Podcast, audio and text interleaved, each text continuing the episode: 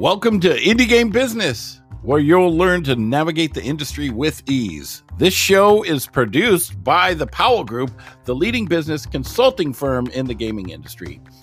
Visit us online at indiegame.business to learn about our online digital events. We have some amazing sessions with people in the gaming industry, and you can participate for free and purchase inexpensive passes to our industry leading business to business system. Now, here we go Indie Game Business.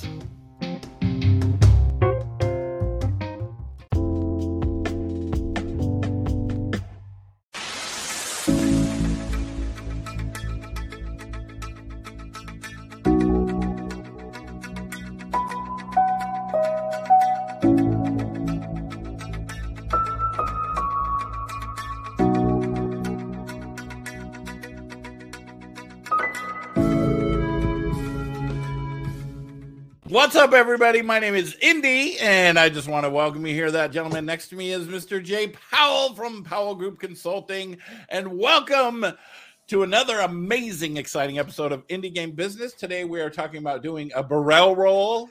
We've Wow. got James James Wow. Burrell, and he's going to talk about why you need a good producer. Also, don't forget to unmute in Discord, Jay. I did. Um, Jay. Oh yes, Tripwire presents the most important thing of this this uh, Oh, right here. Thank you so much, Tripwire prevents presents for being an amazing sponsor of Indie Game Business. All right. So this is one of those shows that I've been trying to put together for four years. And Heather tried to talk me out of doing this in December. She's like, we're already like going into January. And I'm like, no, no, no, no, no, no. It's James. It's low stress. No stress. be no, if we have stress, then I'm hanging up. We're, we're, we're going to have fun. We're going to learn some stuff. But Oh, James shit. is one of my oldest and most dearest friends in the industry. And originally, part of this podcast was I was going to try to have James and I come on and talk about games each week because, oh my God, we give each other hell about everything. And we have many varying opinions on everything from marketing to production to whatever. And all James' opinions are wrong. So, Oh, yeah, here we go. Already. All yes, wrong. already. Already. So we're gonna have fun today. If you've got questions about production at all, anything, Or, it's or, or uh, yeah, product or production. I'm happy. Yep. yeah. and if you want dirt on me, you can Oh, yeah. get it out of Well, James as yeah. well. You can bring a whole shovel full. I mean, a whole whatever it's called. Fucking. All right, so let's start with a fun question, James. yeah. Why don't you tell the listeners how you got into the industry, and then walk us through your career up to this point? Oh my god. Um, I can answer why how I got in the industry. can I use names? By the way? I was working at. GameStop. No, at the time, it was, yeah, it was GameStop. I was working at GameStop, and I was like, I don't know, 20, 30 years ago. I forget, long ass time ago. University Mall in Chapel Hill, North Carolina, right next to Chick Fil A. Right. Mr. Kirk Owen comes walking in. He had four random titles, and I said to the guy, "Why do you have four random titles? Who buys this shit?" And he goes, "Oh, well, I run a agency, and would you want to come in and take a look at titles?" I'm like, "Sure, let's. I will take a look at titles and see if they have any value." But yeah, it was because he had four random. I think it was one a strategy, a flying, a racing, and shooting. I mean, they were completely different genres. I didn't know, and I I always question my customers because that's how I worked. And then uh and then yeah, he's like, "Hey, do you want to come on down?" And and then I met you, and then the, then my life became a shit show. Um so uh, so let me see. My career started with you guys doing uh, agency work. Uh, saw some incredible games uh, saw some shitty games. Uh, so let me give you a little bit insight on that. So at the time people would have titles that they if they had any legs and i'll never forget uh, there was some guy who put something across you put something across my desk and um, i played it i did the write-up and you came to where i was sitting and you were like you can't say this like you cannot go back to the the person and say this. It was like, but it's all true. Like, how can I not? It's all true. This game sucks. Um, but at the same time, we had some really great titles come come through. Um, and then some of them had some legs, some of them did not, like the Kama Sutra claymation porn, that I could see thumbprints on the actual right. And then I remember the- that one, right? yes. And, and and the game you had to rescue your grandfather that was in the the um, he was in the shitter outside and he had really bad gas and you had to find the key for his um what's it called the outside toilet. I'm drawing a blank Outhouse. outhouse. You had to find a key for the outhouse. I remember walking through the living room, and on the side of the thing there was a screen, and on the side of the thing it literally said child porn across the thing, and I'm like, what is this? Yep. Or the the game that was tried to be Quake, and then you press the instead of the BFG button, you you break out two middle fingers, and you flipped off the world, and everything died in front of you. So yeah, so that's how. Um, and then what happened was you guys were like, "Hey, we really want to make Nintendo games. We have we don't have any kind of process. Make it happen." And remember, Lloyd walked into office and he goes, "Hey, here's a Wario World login. Make Nintendo games." Okay, and we made it happen. We we did it, which was great because at the time this industry, at the time that eh, it was the Wild West, you made things happen. It was a great group of people, and I forget how many titles we ended up doing uh, with Game Factory with Nintendo. Uh, so I got in from doing uh, just agency work, analysis work, then doing production work. I was at the, also at the same time I was working at Red Storm doing QA. Um, I don't have my resume in front of me. But geez, so many places. Maybe I should pull up my resume and, and remind myself where I was at. So, uh, done everything I need to sign Facebook, mobile, PC, console, production, project management, QA, localization. Never done, done, never done engineering. Done some Photoshop work. Yeah, I don't know. So, for folks that have listened to the to this and heard me talk about this wonderful producer that I worked with years ago who had like a track record of like I don't know 10, 15, 20 straight first check passes through Nintendo lot check, which was an ungodly achievement. And my first fail, by the way, That was I'll James. never right. I'll never forget my first fail. My first fail was because I put a lowercase b instead of a capital B on their stupid paperwork. And I remember talking to the, the testing one two three out of Seattle and being like, they failed me because of a lower like a lowercase letter. That was it. I failed a lot. That was my first fail. That's how So- easy it was. Right. Right. So I do, you know, but this gets into because a lot of times we'll get people asked, it's like, so what do I, how do I get into production? And I always laugh because, I mean, hell, I did some production back then and Mm. some executive production, which James adored when I was the executive producer on projects. You don't have to give that look to the camera. Um, Wait, let me, so it's the term. Well, let me go back for a second. I got to thank Nintendo because Nintendo released the best uh, Wi-Fi killer. If you ever do an old school Nintendo DS, and if, if anyone watches this and did old school Nintendo uh, DS lot check, there was a piece of software that Nintendo gave you to destroy people's wireless. And I remember Nick and I went to Barnes and Noble with the DS, and we actually took down the wireless during Christmas at Barnes and Noble because you can actually change the slider of the thing, and it would actually disrupt everyone's Wi-Fi signal. And so we would like turn it on, and everyone's like studying, and the Wi-Fi would go off. And he'd be like, "What the fuck?" And I would turn it off, and they'd be like, "Oh, it's back up." And I'd be like, "Swipe it back on," and everyone's Wi-Fi goes off. And I was like, "This is awesome! Thank you, Nintendo." Like, I wish I, ca- I, I wish to this day I had that cart. I wish I had that cart still to do it. Right? Oh my god! All right, so look, I'm getting over bronchitis here. If you Oh, make me laugh got- like I- this, well, I, I actually, I'm actually the tail end of the flu. So oh, well, so we're um, we're all like fancy. All right, so wait, let me, and then going into the question, the thing you just had. So yeah, Jay was a great executive producer, but it's the first time I've ever learned the word seagull. So let me tell you something. Love Jay. Jay's one of the smartest guys I know. Knows the industry inside out. But there are definitely times that, like, wait, wait, would- you got to finish that quote. What? What? the exact quote you gave me one time was that when I was sitting at my desk in the office, I was the Mhm. smartest son of a bitch you'd ever met. But the minute I walked out the door, Oh, you're the idiot. yes, Yes, because I'll never forget. He worked at the same office forever, and one day we always make a left out of the door, and one day he decided to make a right and walked into the wall, like straight up. You walked into the wall, and I'm like, "What the fuck, dude?" He's like, "I don't know, I don't know." Yeah, and I tell people about it. Also, it's kind of funny when you're in the industry long enough. It's the it's the stories, it's the people, it's the it's the the Asian guy that was one story below us who would put in the toilet. So we had a toilet and we had so many guys, and so we would go downstairs.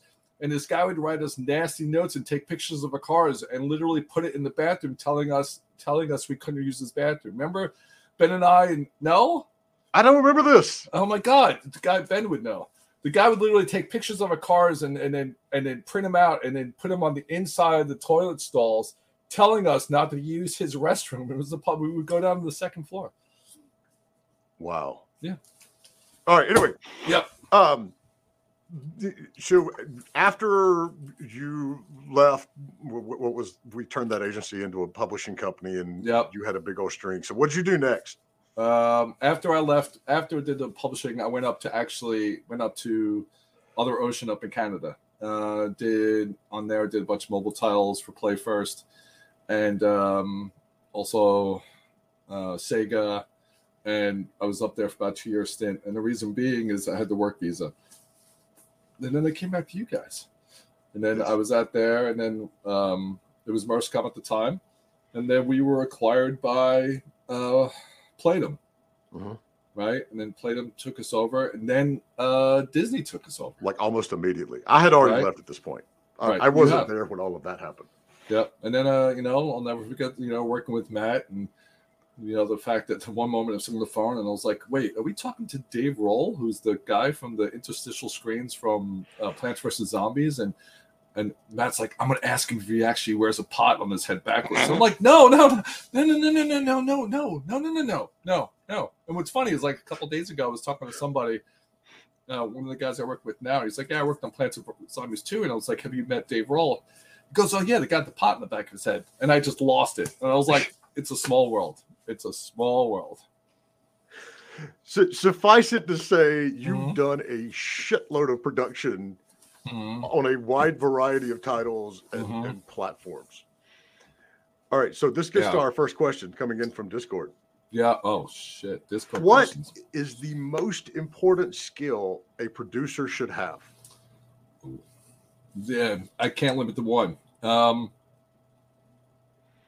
I'm gonna, it, and it's not, it, it, and it's not to me. I'm gonna go with more personality traits, empathy and communication. I think it's a, a lot of times what happens is you have to understand your team. You have to understand people you work with. You understand the structure. If you have a, I mean, producers know what the the tool sets and Jira and Confluence and blah blah blah and all that stuff. But at the end of the day, it's how you treat your team. It's how you treat your people you work with, right? Uh, to me, that's what sets sets yourself apart or sets yourself to build from the team. Because at the end of the day, your weakest link is the people on your team. If you're a weakest link and you can't build it, then your team's going to see it. And if they're not having fun, you're not having fun, it's going to show up. So if I had to choose anything, it would be empathy and understanding how your team structure works. And I know James understands that because I would quite frequently drop projects on his desk, and then he would look at me and go, "That that can't be done." Well, yeah. And the term that's the first time I actually the and everyone will know this word if you've been in the industry long enough. I don't even say long enough. And it's called seaguling. Uh, Jay was a master at flying over your flying into your like he would wait, wait, for me to go to the bathroom, right? And then I come back and there's a damn milestone on my chair and Seagull comes flying into my office, shits in my chair, and then flies away and magically make this happen. So yes, producers, if you're in the channel, you know the pain you were in. Like your your executive producer, your your level C people come to you and say you have to make this happen in four months. You have no budget, and oh by the way, all your people are junior, and they're going to be on vacation half the time, and they don't know English. Okay, make it happen. You did. I don't know what Right? the, I don't know what you're complaining about. It's Uh-huh. like, Oh, yeah. you, you right. always pulled it off. True, true. But at the same time, I'm told he's always pulled it off. But there was there was those times at three o'clock in the morning, me playing the game Prey, trying to get a strawberry shortcake game, and I have a nightmare about Prey and strawberry shortcake. So really, Was, was Strawberry the Shortcake the one where I actually had the publisher send you a Yes. like toy? well, no, it's ha- not just one toy. I'm talking about. I came back to my office, and there was my my office was filled with strawberry shortcake, and you literally came into my office and said, "You cannot remove any of this till the game's done." yeah. So yeah. no, but you know what? Joking aside, it, it's it was it was really the the team we had and the people we had. I mean, there's a couple of not gonna name names. Tough a couple take a short walk over a bridge, but um, you know, it was it was fun. It was actually a unique experience, and if I didn't do those times, I wouldn't be sitting where I am right now. So thank and, you. and it, it's one of those things too that this was. I mean, you got to keep in mind this was 20 years ago, and so we didn't have things like go to a college or a tech school and get a degree in production or Scrum or anything else. You literally had to learn it as you went along. and It's like if we look at the people that we worked with back then, you know, you you've been all over the world producing. You came out of GameStop. Mhm. Matt, who's over at Epic, he Mhm. does what UI UX at Epic He's, he's now. a director. He's director of UI. Yep. Yep. And so Yep. he also came out of GameStop and was a tester, and then he was a producer, and then he went on. Dana, you know, Mhm. she's like head of marketing or something over on the Unreal Engine. which I'll never forget. I'll never forget. And she'll probably, if she ever sees this, she'll kill me for this. She came to my office and she goes, "Hey, I think I might have an opportunity at Epic." And I said, and she's like, "I don't think." And I was like, "Shut the fuck up! You do this right now. You don't give a fuck about us. You go to Epic right now. You you just like, there's no like stop in jail and you pass go go. You walk like literally leave right now. I'll tell the guys you quit. Go." so yeah, yeah, yeah, yeah. Miss her by the way. At the end of the day, I think I think Dana and, and Matt might have been like the smartest ones out of our entire crew that you Oh, know, they, no, they they end up definitely there and Right, right. we, we, we end up doing podcasts. And so Yeah. Um, all right. So if if the most important skill that you need to have is is empathy and I mean obviously organization. Yeah, documentation, you know, and also the way you treat your team, the way you treat your client, uh, communication, right? You never want to get to a point that someone said something that, you know, um, case in point, uh, and this is there's a there's a joke here, but also at the same time it's real. I remember I'll never forget we had a like when you receive anything from an agent or you receive something, read it, read it, read it, read it. I rec- I received a um a work in progress GDD. It was a concept, and I was reading it through, and it had to do with uh, Obby, and uh, it was one of those points a hidden hidden object game. And I'm reading it, reading it, reading it, and there's this point that guys like, and you pick up a bike, and you pick up this, and you pick up used condoms, and I'm like, what the fuck? And I remember getting up out of my chair, and I walked into your office, and I just pointed to the sheet, and I said, what is this? What does this say? And you're like, that says use condoms. And I was like, that's a kid's game. You have to read. You have to make sure you understand what you're actually putting out. You understand, like that is your role is to tie everything together. You know, make sure you're, you know, you don't want to worry about artist three, what they're doing of post processing or how they're doing the art or everything, but understand what they're doing. Understand that they're responsible for today. This is what they're working on, right? Because at the end of the day, you you you have your milestones depending upon your schedule. You might be doing a TMN, like a time management, but you need to know at any given day. You know, there's that old story. If you got hit by a bus and someone needs to replace you, you need to have all your ducks in a row that someone could replace you. Hey, I got hit by a bus one time. They didn't do a good enough job. Oh yeah.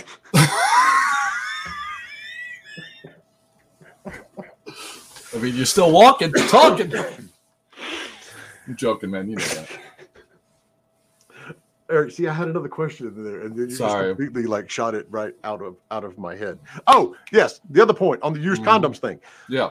You also have to read this stuff because we live in an industry where people will try to screw with you and they will Mhm. put stuff in there to make sure you read it. I will never forget getting a PowerPoint pitch deck for a game based on uh, Neil Gaiman's Sandman, and in the middle of it, there were three slides dedicated to the art of masturbation. There you go. And, And that, but, that, like, but that is uh, that isn't art, by the way. Just, Yeah. I'm not going to go there. It's a different podcast, but uh, I, sure. I, I called the guy and I'm like, what the hell is this? And he starts laughing. He's like, I just want to make sure you read it. right. he goes, That's "I exactly it. You could not read that and not comment on it And if we got to the next meeting and you hadn't said anything about it, I would know you're full of shit and you hadn't read it. Right. And that's another thing is challenge your team, challenge the people you're working with, right? Put something in there that people go, wait, did you mean to put that? Uh, another thing is your SOW and your pre production is invaluable. Your SOW needs to be All right, rock wait, solid. What's, a, what's a, you, uh, statement we boil it back to the beginning. Here. So what's an SOW? statement of work that that tells you what basically the client and you are going to be doing, what's the responsibility, what's the timelines, right? You need to make sure that's rock solid and you have an agreement.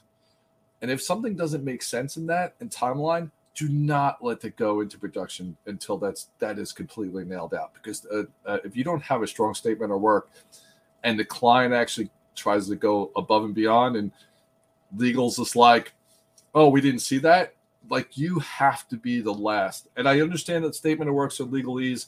Honestly, the first what 18 pages just throw away. Talk about that, just that one page, or maybe two pages that just lists out timelines, goals, responsibilities. You nail that.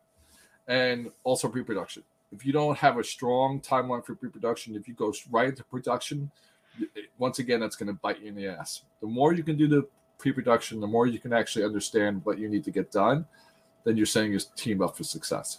All right. So what makes a strong pre-production schedule?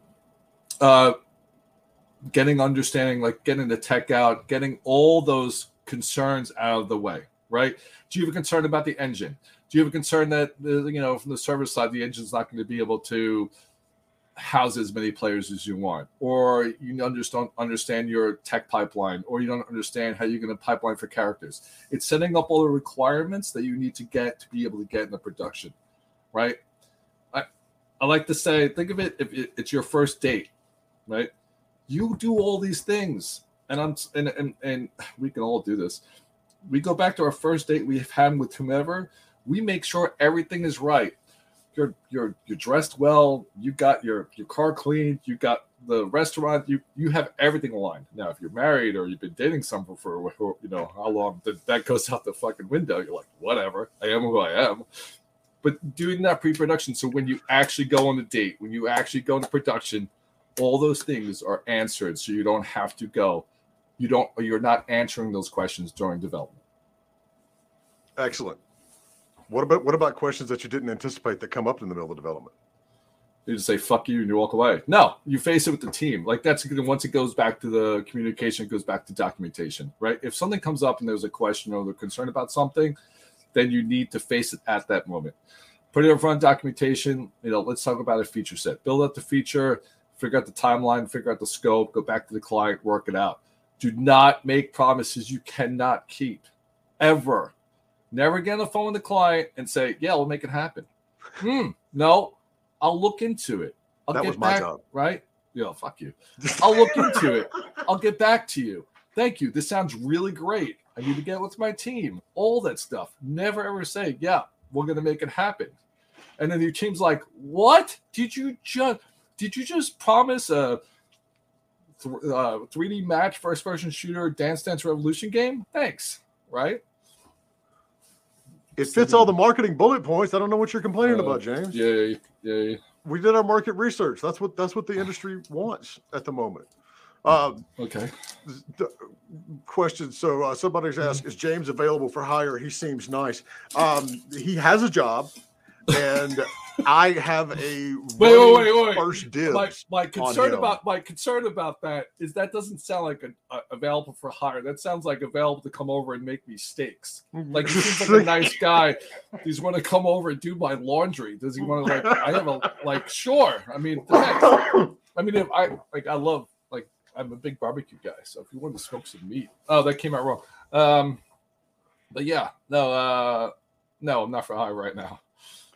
All right. Um, and, and and he is nice. I, I I will say that I've never worked with another producer who stood up for his team. And James, back then, James was the only one in the office, aside from our bosses, that would come into my office and say no. Meaning he really does a do- good job of, of defending his team, and he is nice, except when he's talking to me. All Right, Well, no, that's Dan. but, uh, but at the same time, at the same time, I'll tell you, I also there's those moments where you also just have to remember that everyone has uh, a life outside of work, right? Everyone has those moments. Um, they put the pants on just like you do. They have a shitty night just like you do. They just had a rough moment just like you do. You got to treat them like like um and I I wouldn't say I did this. I think I did this too much, but uh, I'd bring in bagels to work, or Yes, uh, or I'd wear my motorcycle helmet and let the whole team shoot Nerf darts at me for a half an hour. That Right. was that was primarily me as well. Well, true. And uh, Jay had this. I don't know how the fuck he did it. He could be across the room, across the room, a hundred yards away, and just look at me and shoot his Nerf gun, and it always hits me in the nuts. I don't know how you did it. Like it, the, I could be around the corner and I'd step away, boom, hits me right in the nuts. it's a skill. Uh, All right, we got we got a good question for you. Yeah. We're gonna go jump straight off the deep end here. How do you go about planning and estimating and costing large game projects while allowing for iteration in game design? That's a that's a great point. Um, you have to get a strong feature set, right? You can't go into your cost. And you understand your strong. What is your core features that you want to have in the game, right? You have to have your pillar, pillars defined. You have to have the game defined. You have to have your feature set defined. Now, that being said, those small iterations when it comes to design, what you have to do is look at the cost of your team, and then break down the structure of what those that cost is. Uh, And I'm not gonna let's not go into overhead and all that, but if you add in, go into say, tell yourself, I'm gonna add 10, I'm gonna add 20 percent to understanding, and I'm gonna go back a second. That goes back to your pre-production work again. If you do strong pre-production while you're working on design, you can figure out what your cost is and say, we've got to use this amount of time for my pre-production. And if there's a change in scope and time, I'm going to work with the client and say, "Hey, we're going to come back to you if there's concerns." Right? But if you get a, if you're if you get out of pre-production and you haven't defined that, yeah, going back to the client saying, "I need more money," that's not going to work, right? And so, iterating that's a completely different thing. Prototyping, prototyping, prototyping, pre-production, iterate, iterate, iterate, so you actually understand what you're making. But yeah, a, a good producer or a good, you know, working with your uh, legal team, figuring out what the figure out the and also this is I've seen this by people in the ass. Um, make sure your team that you have, the cost that you put onto your team is the team that you want. What I mean by that is if you have a junior, and nothing wrong with juniors, we all have to learn our chops. Make sure you're putting the junior, your mid, and your your leads on the right feature sets. You're not letting them turn their wheels. You're not letting them go. Well, this is the simplest thing. Why? Why is my producer even putting me on this project? And that's another thing that will help you with the cost and iterative iterations as well. All right, we, we have a question from one of my other favorite producers in the world. Who's that? so Erica asked, any Oh. tips on how to position your team for bidding on client gigs when you know you are presenting a realistic bid and the other teams are going to promise the moon, get the gig, and then fail? Yeah, that's that's I I wish I had. It just happened to me, by the way. Literally just happened to me about a month ago. Uh, let them promise the moon, because what's going to happen is, if your your your strength and your honesty, if you worked with the client and you said, "Hey, we can do the X, Y, and Z," and you're not promising the moon, that team is going to fail. And guess what? If you've done your due diligence and you keep contact with that client, they're going to, I'm not going to say it's 100% time, but they're going to come back to you. They're going to say, listen, you've done the legwork. We, we, we looked at it and said, we tried with this team and they failed. And another thing you can do is also, if you can during that phase, deliver something that's playable. Another thing is everyone likes something they can play. Everyone likes something they can actually touch. If you can actually have something in the in your past that you deliver for another client, you know, always keep that in your back pocket. And says, hey, we have a 3D match game. I'm just throwing that as an idea, but I have a 3D match game. Where We have an engine we already built. Hey, we're going to give you the engine so you can play around with it. You can see how it feels, right? If you have something like that, that's going to set you up self the win. But ne- and also never be the team that promises the moon, uh, because the clients is, are they're going to come back to you, definitely, because they're going to look at the cost and the value. All right, so let's take that scenario to the next step. Mm-hmm. because yes, we've been in that process. We know that happens, and we we've lost out clients. But Mm-hmm. we've also been in that situation where that client then comes back to you eight months down the line and hands you the project and goes, "The- "The team that we went with completely fucked this up. Mhm. Now we need to get it finished." How do you tackle projects where you come in and you're basically the firefighters? Uh, well, the first thing you need to do is this. You, it- it's not pre-production because the game's already been done. But at that moment, you need to do your due diligence and look at the engine, look at the work that's been done, like answer all your questions from the team side.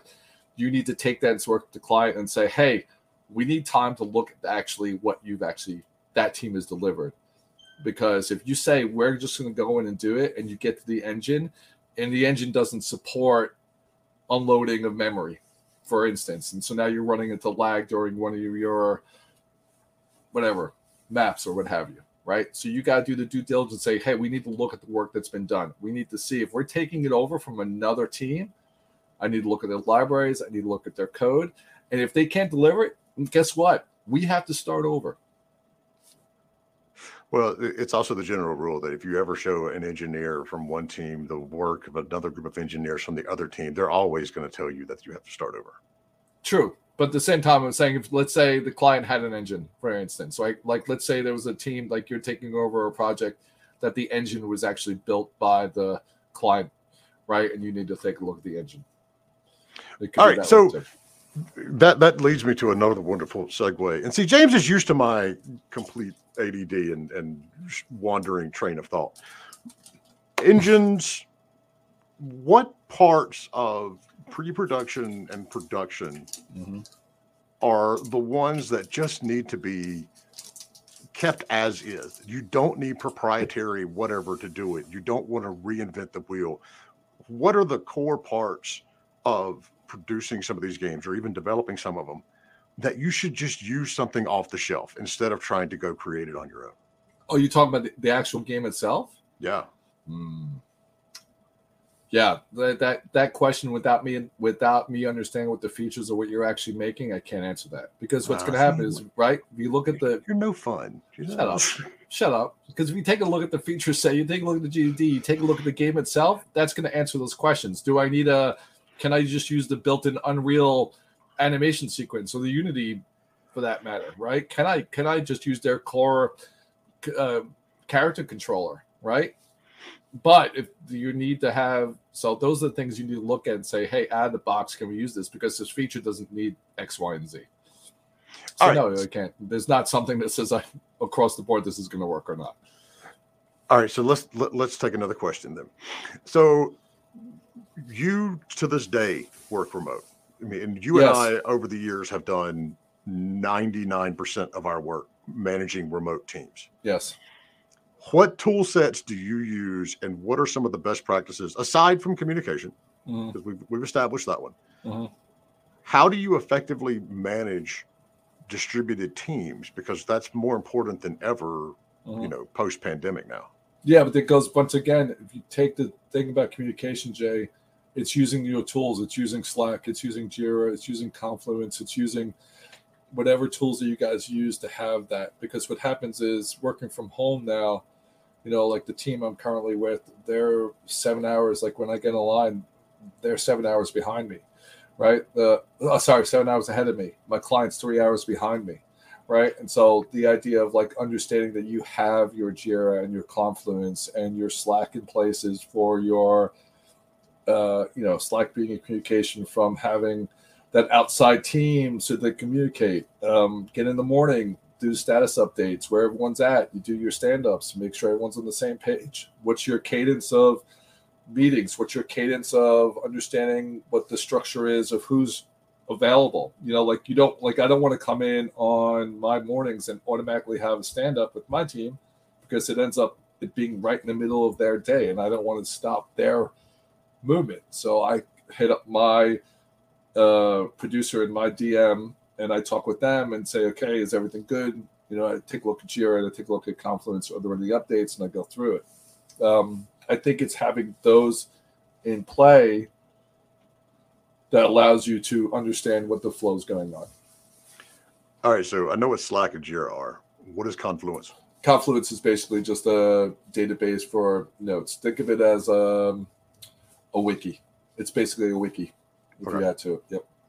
So aside from those three, are there any other like major organization tools that you use? Um, those are the major ones that threw out that I've used. There are also others, but they're not as popular. And now I'm drawing a blank of what those are, and I'm sure people are yelling at me because they're like, "Oh, I use this, this, and this." Um, majority is it, it's Jira and Confluence, especially with Jira when it comes to tracking tasks and user stories and epics and all that. Jira, Jira, I couldn't live without. Well, All right. base, oh, Basecamp. Oh, yeah, I hate base camp. Sorry for people who use base camp. Sorry.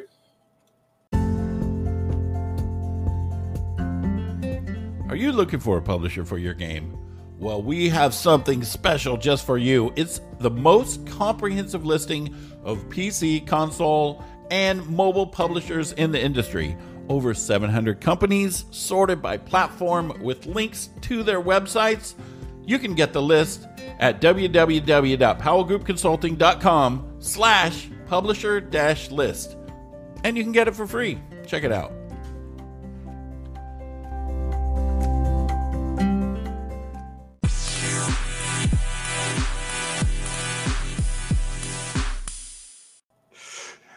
All right, we've got a question that just came in from Discord.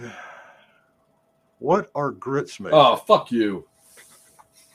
Who the fuck is that? Who wrote that? Because like, you know what? Because it's it's because you motherfucker. God damn, it's not. I know it's not pine trees. Okay, so let me tell you something. Fuck, you guys are. um, when the, when the New York comes moves to North Carolina and you have no idea where grits come from because you never had grits, and the person goes, "They're from pine trees because they're from all over." Why not? Because grits were fuck you. God. And also snipe hunting. Fuck you, Jay. I never took you snipe hunting. No, I know, but I never knew what it was until when I finally found what it was. I think from Mark, who actually explained to me what snipe hunting was. And I remember going to you like, "You son of a bitch! I can't believe you were going to do that to me." You, He you was in the don't go- Paul who, who told me that. Mark was a sniper. You don't want to go snipe hunting with an actual, honest to God, army sniper. That would not be. Um, that would not be. Yeah, no, no, no. But yeah, no, the grits are not I know what grits are made from now. Thank you. All right. So, for folks out there who want to go the production route, and God Mm. knows we need more good producers in the industry in the first place. Mhm. If they're just coming out of school or they're just trying to find their way in the industry, what do answer. they need to be They're gonna hate doing? Are answer. there resources that they should go to? How do you set yourself up for being a good producer in the first place? QA. Hate to say it that way. Okay, you start in QA. Understand understand the roles and responsibility, what it takes to make a game. QA is your last line of defense. If there's anyone in here works for a company that understands QA, the hell with you. QA is extremely important, and I will live and die by my QA. It's my last line of defense. It's my last moment that says, here's a chance to release something or not release something. And I always will tell my QA manager, your goal is to make my life difficult because if you don't make my life difficult and we release something that's broken, then I'm going to come to you and say, why the fuck did we release this? Um, but to get in the industry and understand, even if you get out of class, to understand the real world scenario of day to day, if you can get into a QA job and build yourself up from there, I think that's the best way you start. I mean, I'm not going to argue that because all the producers that we had came through QA, and a good QA person is not only detail organized, Mhm. but they have wonderful communication skills because you have to be able to explain how you did it. And you also have to be able to think outside the box, aka Ming in the Kung Fu game. Oh, thank you, Ming. I hate you and I loved you. That one day, dude, hated him and loved him. Never forget that. Um, going back to QA2, when I tell someone it's difficult to write steps to reproduce something, until you actually do it, you don't realize how difficult it actually is. There's a great there's a great interview question for QA that says, How do you make a peanut butter and jelly sandwich? I know that sounds stupid, But if you think about the steps it actually makes to make a peanut butter and jelly sandwich, the amount of steps it actually takes from opening the drawer to opening the bread to taking a little plastic thing off, all the steps to actually make, and I want a QA person to be able to describe to me the steps to do that. And if you can't, then that's one of the first things I would tell you to work on. Work on the steps to make something. Another thing you can do, and I'm not saying for production, but just to get in the industry, get your hands dirty. Download Unreal, download Unity. There are enough tool sets that, God, Jay, I wish we had these when we got. We had nothing, right? we had, what do we had? MS Paint? I mean, seriously. And so, yeah. like all these tool sets that are right here that are YouTube, you can make your own game this week. There are enough free tools out there for you to just get your hands dirty. Do it. Why not? Right? Learn the mistakes, learn the pain points, learn how to make something. At the end of the day, you know, you're responsible for yourself. Game jams. True, true. Get on the market, you know, get on play games, get on the Discord, talk to people, network, right? Uh, go to I know, I, I, you know IGDA is not a thing anymore, but get on. You know, well, I'm saying not what it used to be. I don't whatever. You know, like I'll never forget. This is a sad, sad story. I remember I went to an IGDA, met the guys who made um, the old school sit down Star Wars arcade. I was talking to them, and I was talking about credits, and I was like, "Hey, I don't know why this conversation came up, and they were allowed to put credits in the game." And the guy comes up to me, he's just like, "Yeah, but by the way, our, our initials are in the game." I said, "How so?" He says, "Well, when you go back and play it, and there's pylons in the game, and as you shoot the top of the the, the obelisks, as the as the lines are coming at you towards your face, they actually form their initials. I'm like, holy shit, that's awesome, right? Guy comes walking me. He's the guy who made a, a adventure for Atari, right? And I'm like, oh my god, you're. And he worked at Carolina as a and he I'm, as a professor. I remember he came into where I was working, and he brought us an. He's like, I really want to get back in the game industry. I wrote a design document, and he brought it to me, and I'm like, and that was nothing. I was like working in the industry for like three months, and I was like, wait, this is the guy who made Adventure. He's come to me, and I'm like, I feel so sad for you. Like I don't know what to like. Here, here's a bagel because this is all I can do for you. You know what? You made Adventure. If you've never played Adventure for the Atari, which is out, you know, dating myself, it's a great game. And James is very much a purist. He once told me that I should not be allowed to be in the industry because at that point I had never played a Legend of Zelda game. Uh, I, you still haven't played the original Zelda, have yeah? I have. I beat Breath of the Wild. Jesus Christ! But no, the hey, other ones bore me.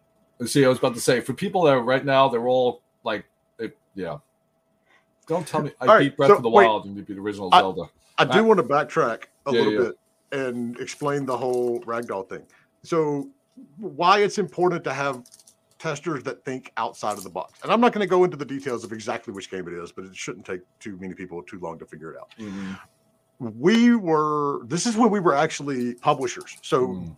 this game, had it gone to market as is, would have fallen back on us. And this is after the yeah. Mm. Grand we, Theft Auto hot coffee thing. Yeah, but we could get it. We, we could totally get a discussion about this, Jay. To this day, I think we should have released it. I still do that's not the point. I'm not even going to get into that discussion because one, yes, we would have violated our ESRB rating if we had, but it's just some urine. so what happens? Everyone we're like three days before Goldmaster. Mm-hmm. Back in the days when you actually had an honest to God Goldmaster, it wasn't one, like one, one day, three, one day one. before one. We have uh, a guy come in who Ming. We'll, we'll call him Ming. Let's and call Ming. He knows who he is. Who's really he wasn't right working for us at the time, but he had been a tester with us earlier, mm. and we're all waiting to go to lunch. So he just sits down in front of his computer and starts like playing this game, and mm.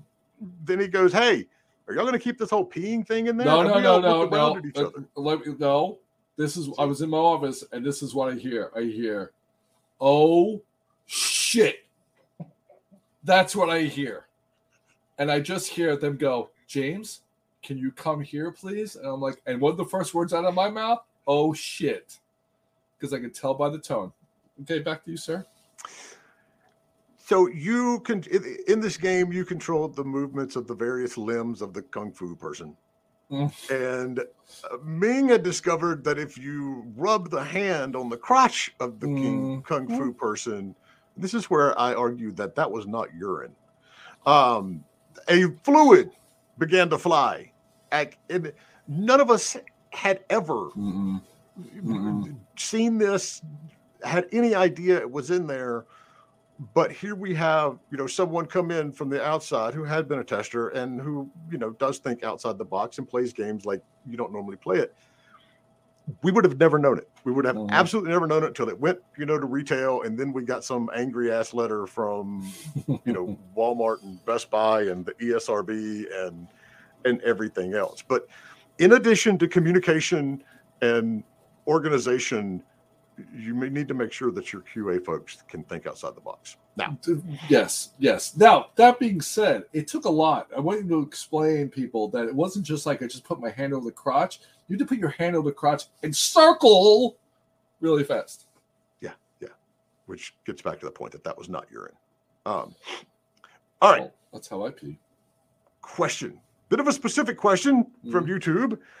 I'm currently an artist on a project and unexpectedly had to jump into production role managing freelancers. Mhm. As someone with little experience, what should I prioritize? Uh, what's your next goal? What is your next goal to get that um, art out, right? Environmental art, or you trying to do a 3D character? You trying to build a rig? Like, what is your prioritize based upon the schedule? Prioritize with what your next deliverable is. Um, if you have a sprint, let's say you're working a two work two week sprint, of course you want to be, you know, hopefully like at least three sprints ahead of where you're at. Prioritize what those needs are for that goal, and communicate with the team. Now, of course, things come up and says, "Hey, you do your your sprint review." And the client comes back and says, "Hey, we really want this instead," and you have to change what your next goal is for your deliverable. And hopefully, you're working in agile, so you always have something you can play and iterate against. But that being said, you should be defining your next deliverable based upon res- what your next feature set is. And then work backwards from that delivery point. This here here's the steps to make our peanut butter and jelly sandwich, and this is Yeah. how we're gonna have to get there. Yeah, and also like, and also another thing is like, break it down, right? Uh, get into the habit of understanding writing good user stories. User stories are going to set yourself up to succeed. A good user story, broken down to an epic, broken down into your what your tasks are. Work with the team to break down those tasks. What is your timing? And understand what the user because anyone should be able to write. Anyone in your team should be able to write a user story, and a good user story will set you that set you up for a win because then anyone uh, can understand. And that's when I, I want to digress digress for a little bit. At any moment, no matter what happens, anyone on your team should be able to read the game design document or concept document. I don't care who it is. I don't care if it's someone who doesn't know gaming at all. That they should be able to read your game design document and be able to play their game in their head the way that the design document is written, because then that then that translates to what you're creating. All right, so backing up, what's the user story? And give us an example. Um, my brain is failing because I've had the flu. So, as a user, I want to do that something so that uh, the idea. I'm gonna. I don't have one in front of me. Um, so, if I want to break something apart, right? Um, what's what's the actual? There's there's the actual. Yeah, as a persona, I want to sell that right? What's your feature, right? As a user, I want to go to store and buy buy something, or you know, as a buyer, I want to go to the store so that I can buy this object, right? Let's take it. Let, let's let, let's take that steps further. If I'm uh, a certain person who's in a shop, as a user, I want to buy a battle pass so that I can uh, receive more content, right? And then if and if your user story is too large, then you break it into smaller user stories. Uh, and a user story once again, should be written by anybody. It doesn't matter. You do not have someone technical write a user story because you should have someone whose design or art or anyone says, as this, I want to do this so that I can do this. Right? Excellent. But you've got to break it all the way down. And that's where Oh, yes. And, Yes. and that's where so that was actually part of my job at one point because I wasn't the technical person. God knows I, I could do production and I produced and executive produced several games. But God, I don't want to go back and do it again. I'm not good at it. I know I'm not good at it. Um, you, know what? Don't give yourself more credit. I give you a hard time, but you're one of the Well, of course, we give each other a hard Well, time. That's why this is mm, fun. Smartest person I know. Mm, I'm gonna disagree with that.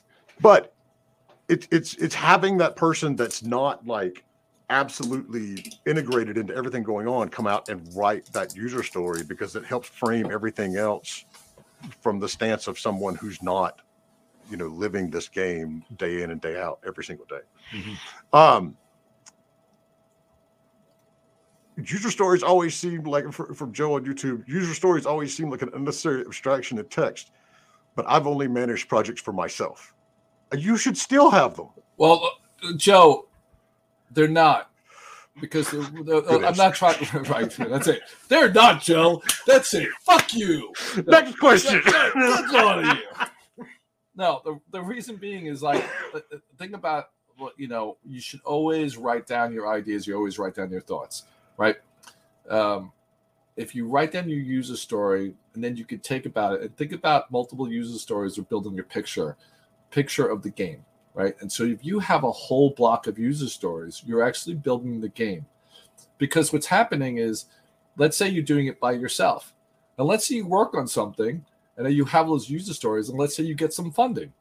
And now it's not just you, Joe, it's more people. And so now you have all those user stories, and now you have you can bring on some technical people, and now they can break out those user stories into tasks. And now you have something that people can actually run with. But your beginning user story, your beginning idea is that moment that says, Hey, I want to create this. If you come up to me says, Hey, I got this great idea. I'm gonna make a first person shooter in space. Fuck you. Like, great. I want you to break it down. I want you to understand what are the guns going to do? How's it going to shoot? What's your run speed? Can you double jump? Can you pick up? Can you?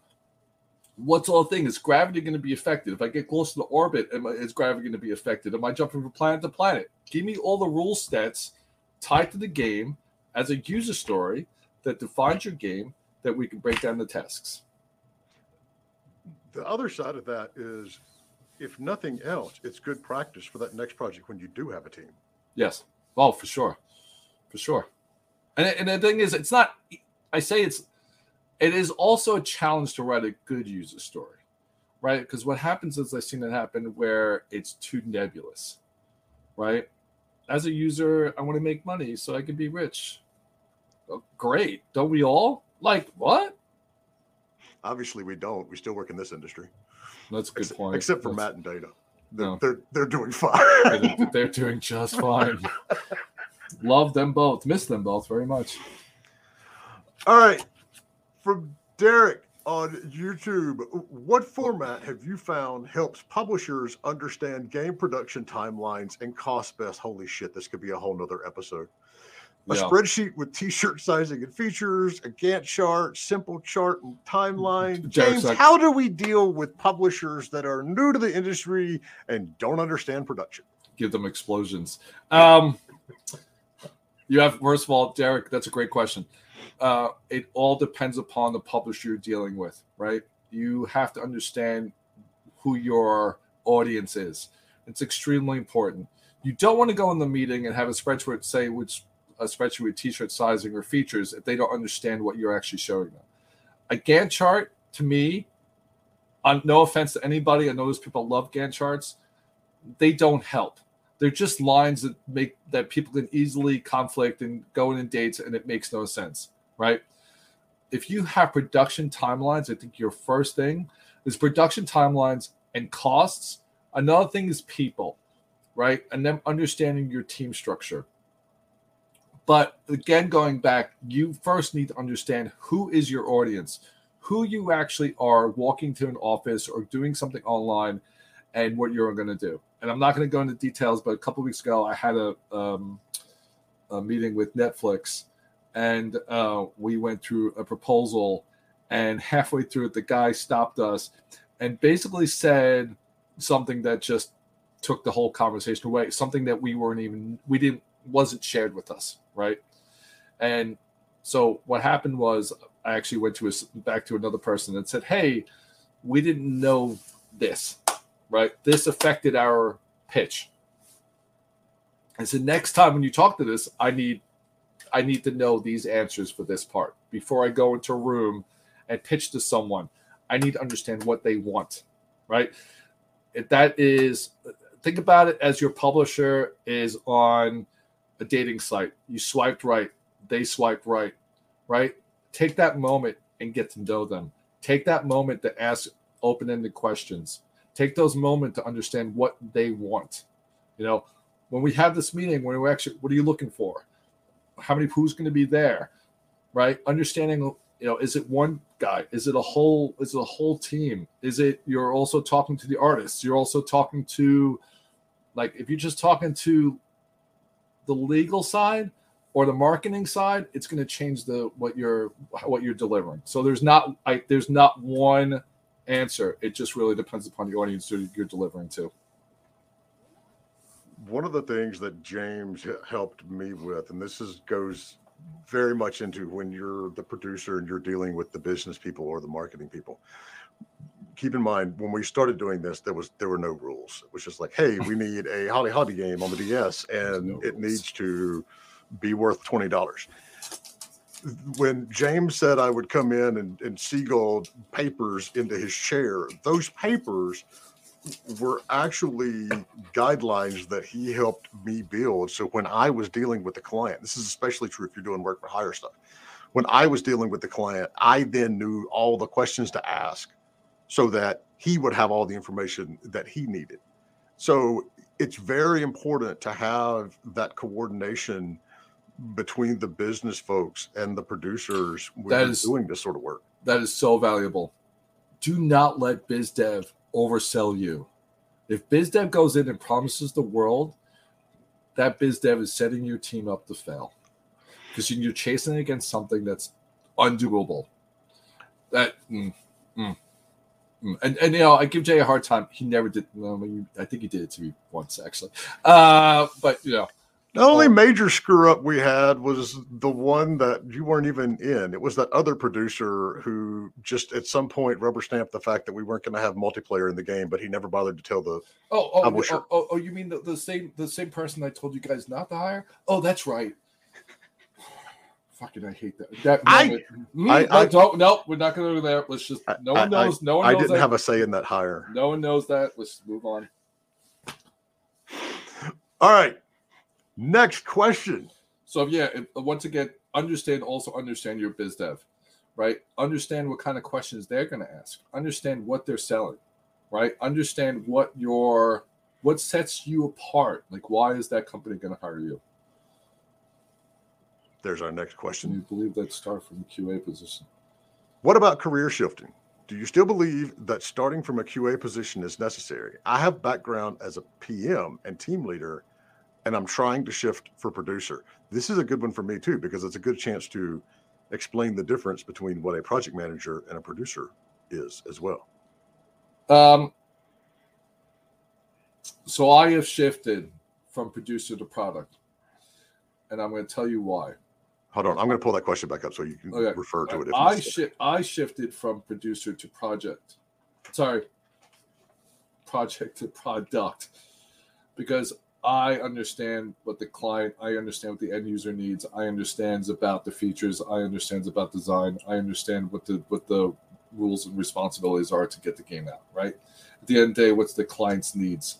What's my end user's needs? So I, when we first started, everything fell under this project management role. There was there was no such thing as product manager. It was always project manager, and project manager did everything.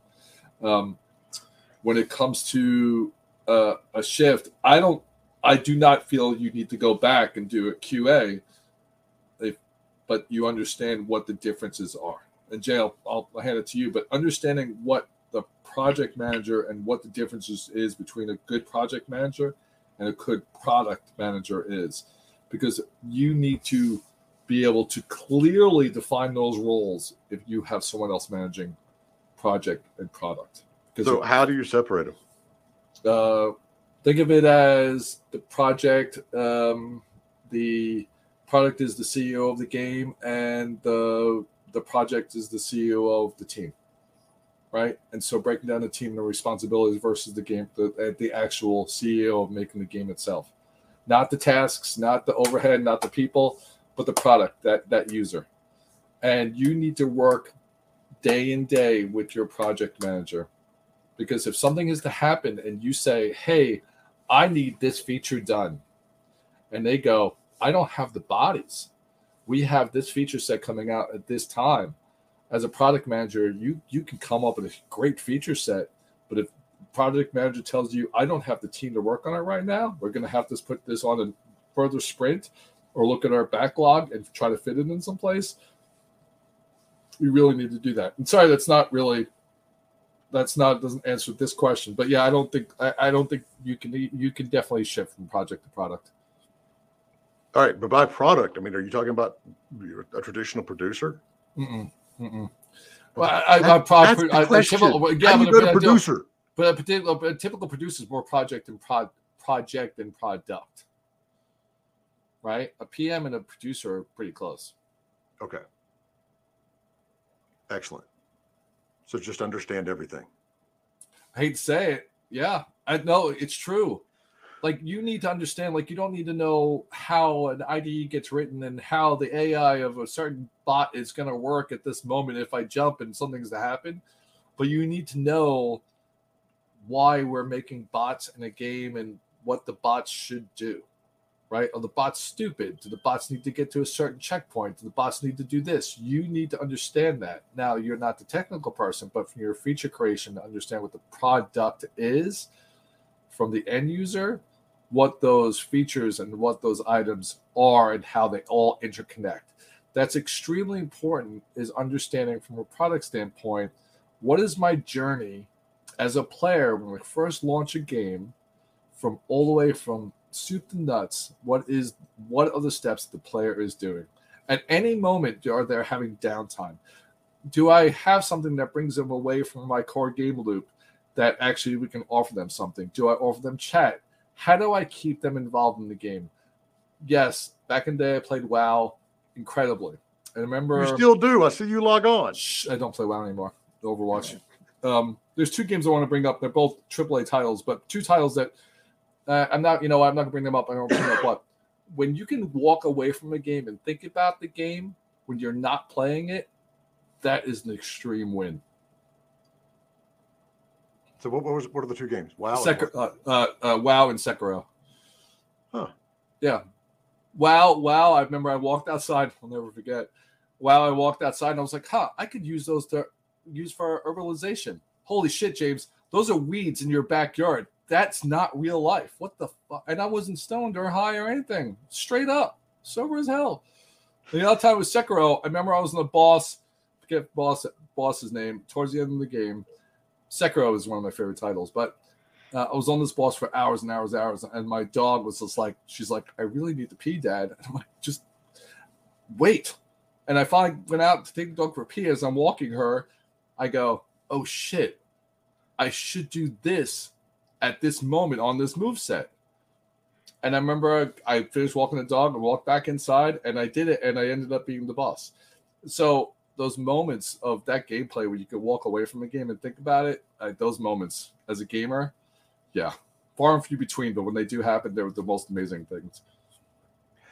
All right. So the actual title we went with this episode was "Why You Need a Good Producer for Your Video Game." Let's look at the teams that are out there that are mm-hmm. small. We're not talking mm-hmm. dozens of people. We're talking like 5 mm-hmm. How big does your team need to be before you have a dedicated producer? And then how can you be a producer if you also have other roles on the team?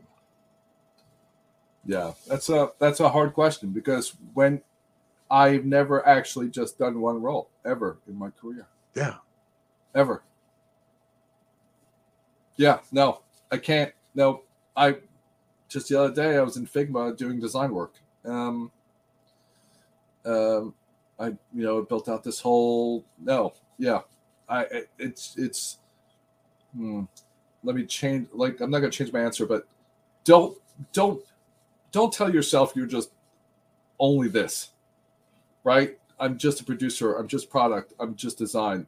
You, you should, you know, anytime you should wear multiple hats. I think a good uh, producer wears multiple hats, and there is not a moment you just say, "Hey, I'm just going to be the sole producer and not be the bagel go getter or the design guy or walking to QA and saying, "How can I help?" or "Hey, I looked at the build and I noticed this," or "Hey, how can I help you? I looked like you just had a problem with your car. Let me help you wash your car." And you know, there, it's it's everything underneath the sun, right? And to me, that's what I don't I don't think you should limit yourself to just having one.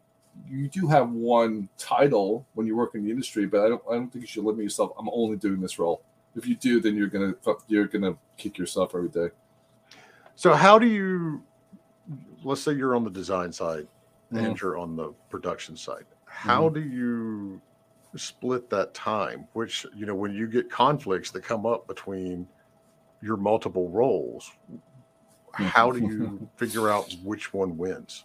um, priorities based upon the priorities of that day, right? Um, and also understanding your team structure. Like if you have a good design lead, and that's another thing is you have to have the right people. Like don't don't tell yourself I'm going to be producer and design lead, right? It's like telling me that your engineers are going to be QA. You know what? If your engineer ever tells you and says I'm going to be QA, fuck them. We had No. that happen. Oh, it's that? happened so it's happened so many times in my We don't- career. And I No. quote, we don't need to run this through QA because our engineer said there wasn't any bugs. Right, right, There exactly. were. No, there were, there are, there will be. No game is ever released without a bug.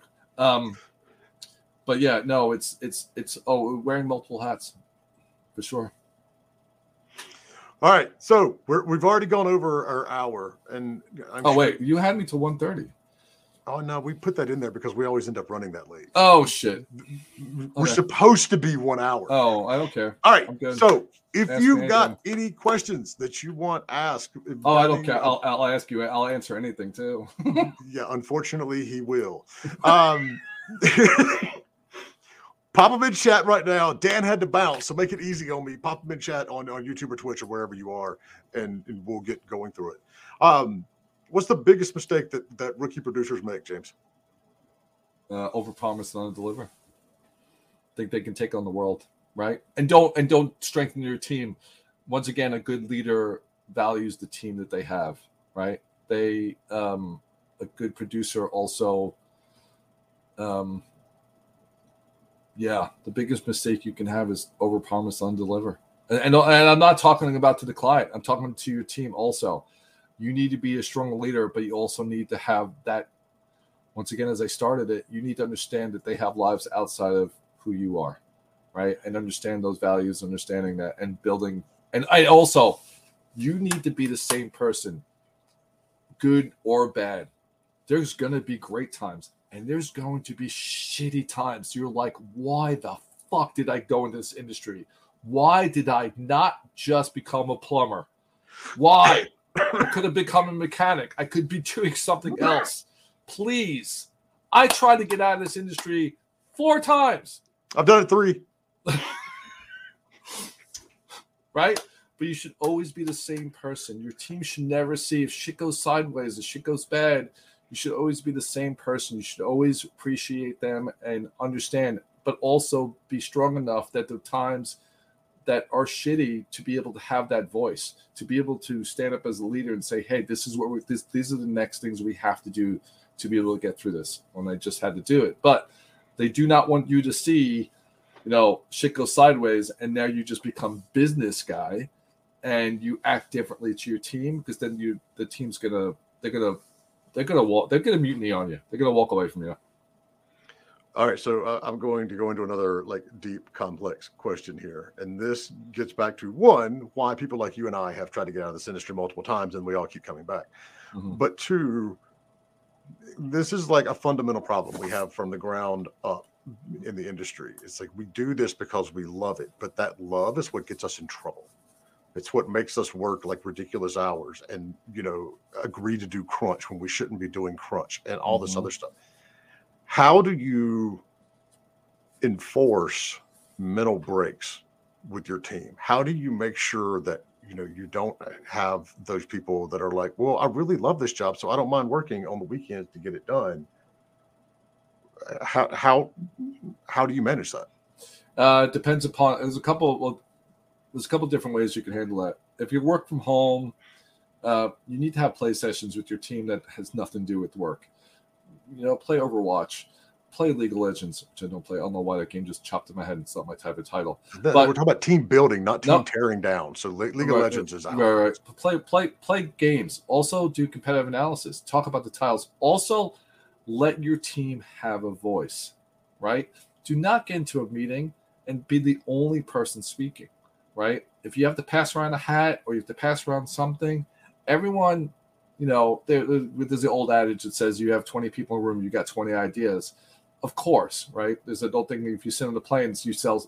Hey, what do you do? I, you know, I work in the game industry. Oh, you work in the game industry? You get to play games all day? I got this great idea for the game. I bet you do, right? Bet you know what? I'm sure you do, right? But you got to trust also your team. Like, like go out and play pool, go out and do the arcade, go out and do those things, those moments of uh, let them shoot you in the head with Nerf guns, buy bagels for them, right? It's it's it's it's you have to build a team, and also if that shit goes sideways where you have to do crunch, know that you you're the team has to know that you're going to go to bat for them, right, and with them. I'll be in the, you, Jay. You've seen it, and I've seen it from you. We're in the trenches with the team. I'm right there with you. There's no the right. I'm not going to be like, okay, see you guys Monday. I'm just the BD dude. I'm out. Right, Mm. right. Yeah, do the hey, do this, do this. I hope it works out for you. No, you know, I'm, I'll work with the client on the weekend. Just happened this past Sunday. Here I am. I had the flu, and I got a call with the client. We worked through a walked through the bill for like two hours. You know, and so yeah, there are times that you're going to be like, you're going to have to put your life on hold. It happens. Now, you explain that. Try to explain that to your better half that does not work in the game industry. Hmm, that can be a problem at times for sure. No. So James, you know, going back to someone said James seems nice.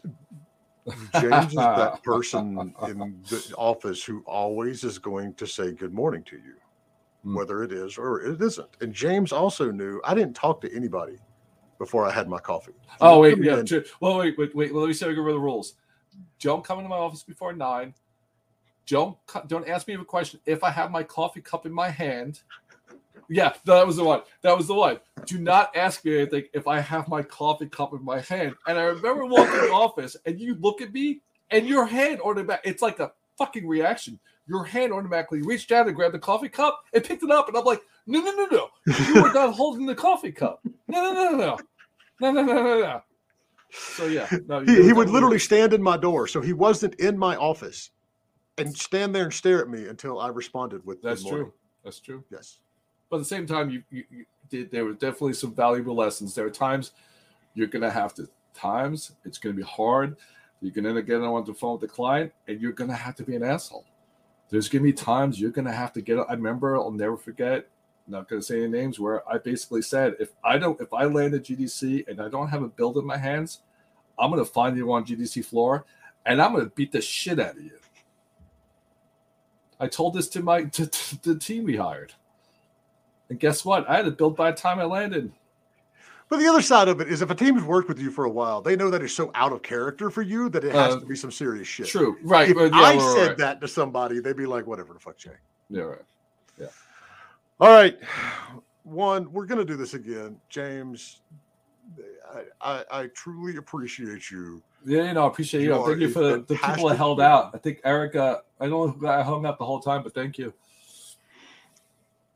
you know, every I know when I know every time James is switching jobs because I get a call from a recruiter, and they're like, "So tell me about James." Well, you- And well, I, I, I Mm. tell them every single one of them. I tell them he's fantastic, he's awesome, but I'll also tell you that if I have a need for him, I am going to poach him out of your studio Mm. because he is one of the ones that is is the best. So I appreciate that. I appreciate that, man.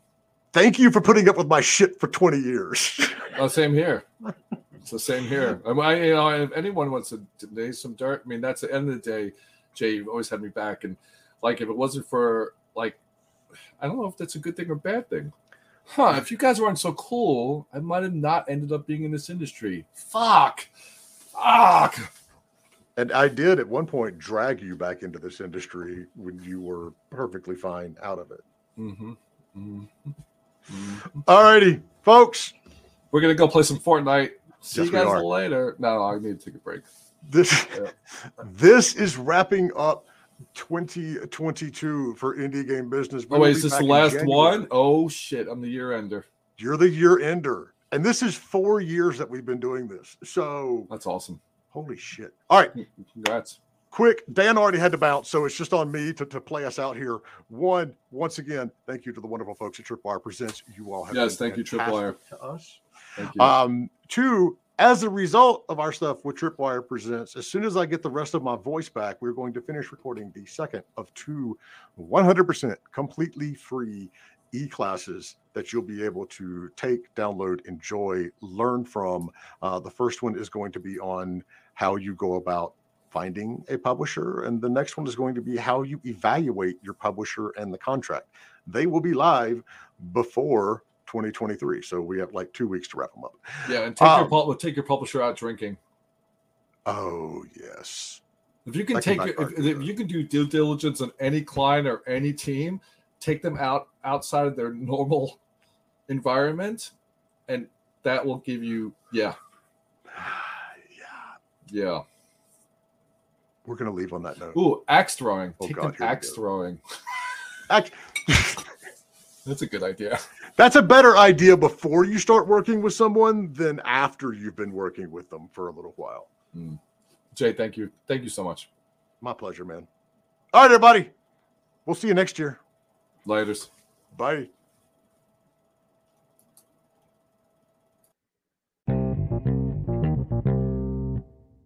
Thanks for listening to Indie Game Business. You can learn more about the show and our online business networking events at indiegame.business.